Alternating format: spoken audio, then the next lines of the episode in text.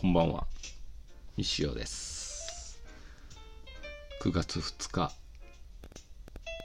水曜日。今、午前中ですね。10時19分、収録しております。ちょっとでも涼しくなってきた感じはしますね。若干。まあ、家ずっとエアコンつけっぱなんで、まあ、快適っちゃ快適なんですけど、まあなんか、秋が徐々に徐々に来てるのかなと思ってます。台風もなんか来てるみたいで、明日から天気がね、また崩れていくみたいなんですけど、まあ、まあそんな感じっしょ。というわけで、あのコーナー、じゃじゃん。先生こんにちは。エアマックス事件切ないエピソードでしたね。そうなんですよ。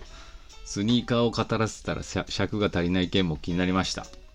そういえば先生はスニーカー好きのタコという漫画を書かれていますが、あれも先生のスニーカー好きから着想を受けたのでしょうかまた、スニーカーのどんなところが好きなのでしょうか僕はあまり物欲がなくコスパの良い人生だねと社長に言われています。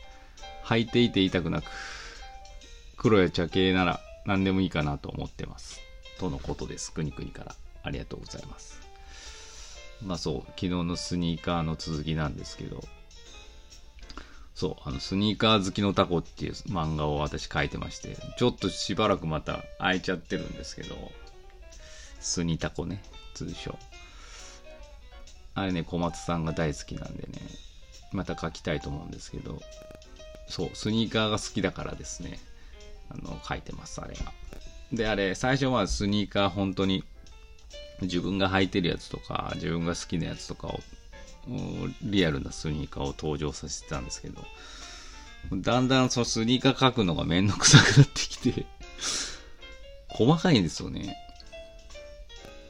まスニーカー関係ないや、的な感じになってますけど、まあそれはそれで一緒っぽくていいなと思ってます。あれね、タコも非常にいい、あの、なんだろう、味があってね、私としては気に入ってます。もちろん LINE スタンプはにもしたんですけど、だから最近また、あれを書かないかんなと思いながらですね、時が過ぎております。で、スニーカーのどんなところが好きかっていう質問なんですけどね、なんだろうね、なんかこう、スニーカーって、あ、今ここ私が言うスニーカーってどっちかというとハイテクスニーカーって言われてる、まあ、昨日言ったエアマックスとか95とか、まああいうな、うん、バッシュとかさ、なんかこうストリートで、ちょっと目立つような靴のことを、スニーカー定義ってなんだろうね。まあでもよくわからないですけど、私が言ってるのはそういう、まあ、バッシュとか、ちょっと派手なね、交通い感じのを指しております。あのー、ああいうのってなんだろうね。靴って、なんかこう、ちょっと例えがわからないですけど、まあ、プラモデルとか、おもちゃみたいな、こう、男子が好むような、そういう匂いがするんですよね。なんか、そんな感じがするんです。しないですかね。なんか、ちょ、ちょっと違いますけど、ガンダムみたいな感じかな。ああいう、ロボット的な、うん。そこになんかファッション要素が入ってきて、なんか、うん、かっこいいんですよね。うん。なんだろうね。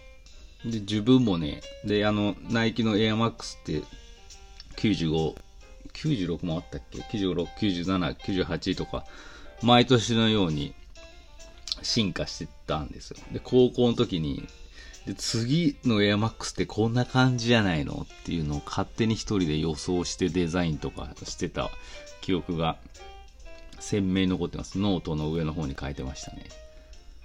全然その予想は外れたんですけど、楽しかったですね。で、結構靴のデザインって難しいんだなってその時思いました。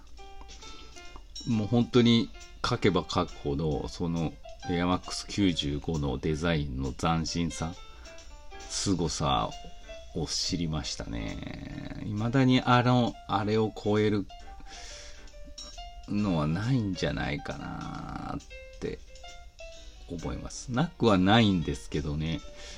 本当にあの AirMax95 が出た時のあの靴のデザインって、まあ、わかんない人ちょっと調べていただければすぐ出てくると思うんですけど、あの、ちょっとこう、何層にも重なったグラデーション的なね、こんな切り口のスニーカー今までなかったぞって。もっとね、単純だったんですよ、構造的に。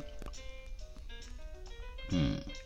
あんな、あんな形のデザインできるんだっていう非常に衝撃を受けた一足でしたね。なんで、まあ、その衝撃が大きすぎて、さらにこのスニーカー好きに拍車がかかったっていうか、まあ、それがきっかけなんでね。